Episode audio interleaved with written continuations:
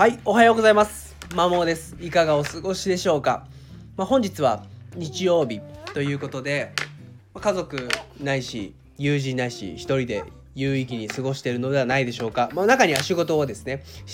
これからしている、まあ、すでにしている方が聞いてるかもしれませんね。さて、本日お話をさせていただきたいのは、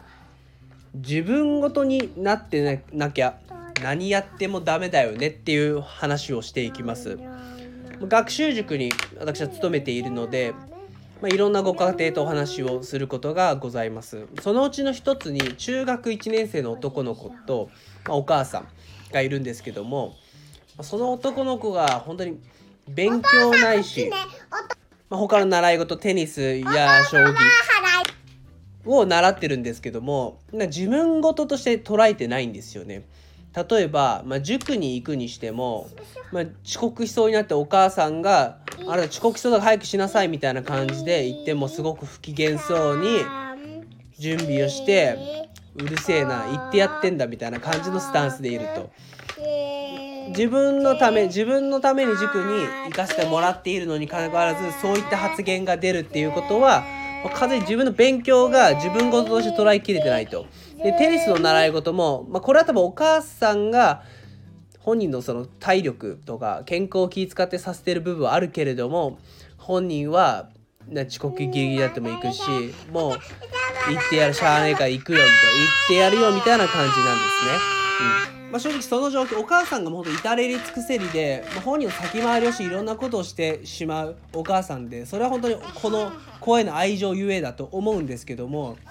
まあ、とはいえそれをいつまで続けても子供のためにならないし、まあ、子供の学校ないし勉強ないしその習い事がいつまでたっても自分事にならないからゆえに向上していかないっていうところだと思ってます。なので、まあ、お母さん本当に本人のその至らない行動とかを我慢できなくてついつい串出しちゃって無理くりそのお母さんの考える正しいあるべき状態にさせようとしてしまう、まあ、それはそれで問題なんですけどもとはいえ愛情ゆえだからちょっと自分はそうですよねってなります。ただまあ子供のためにはならないしそれを先回りしていろいろ至れり尽くすると子供がいつまでたっても自分のことを自分事として周りのことを捉えきれなくて他責要は他人のせいにしてしまう。テニスのスクールに遅刻したらあんたのせいだみたいな感じでいう発言もするようなので、まあ、多責になってしまうので、まあ、良くないなっていうふうに思ってます。私はお母様にはどのみち苦しみだと言ってます。この先先回りしていろいろやったとしても本人はいつまでたっても多責でし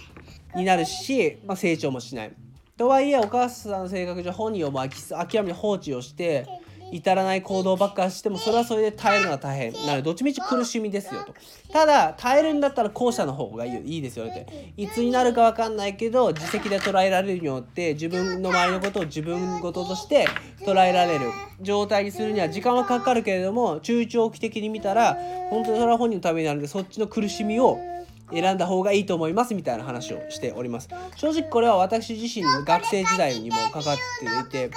っぱ親御さんが先回りして先回りして何をさせてもやっぱ自分事として捉えないと成長しない。これは自分自身がその野球を無理くりやらされていたとか、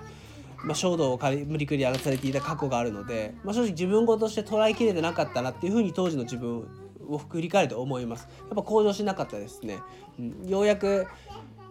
自分ごとを自分として捉えられたのって偉そうな20代中盤から後半にかけてだと思うんですね。なのでまあそれは親御さん親自分の親が放置を始めたっていうおかげかなと思うので、まあ、これを聞いている、まあ、これから子供を持つ親御さんだったり、まあ、まさに自分自身も4歳の娘も持ってるんでそういった他のご家庭の事例をもとに自分の子育てに生かしたいなと思っております。最後までお聞きいただきありがとうございました。今日ちょっといつもより娘の声が入って聞きにくい部分があったと思ってるんですけどもそれは本当に申し訳ないなと思ってます、まあ、ただ日曜ということで、ま、娘の面倒もしつつ、えー、と配信をさせていただいた次第でございます。ありがとうございました。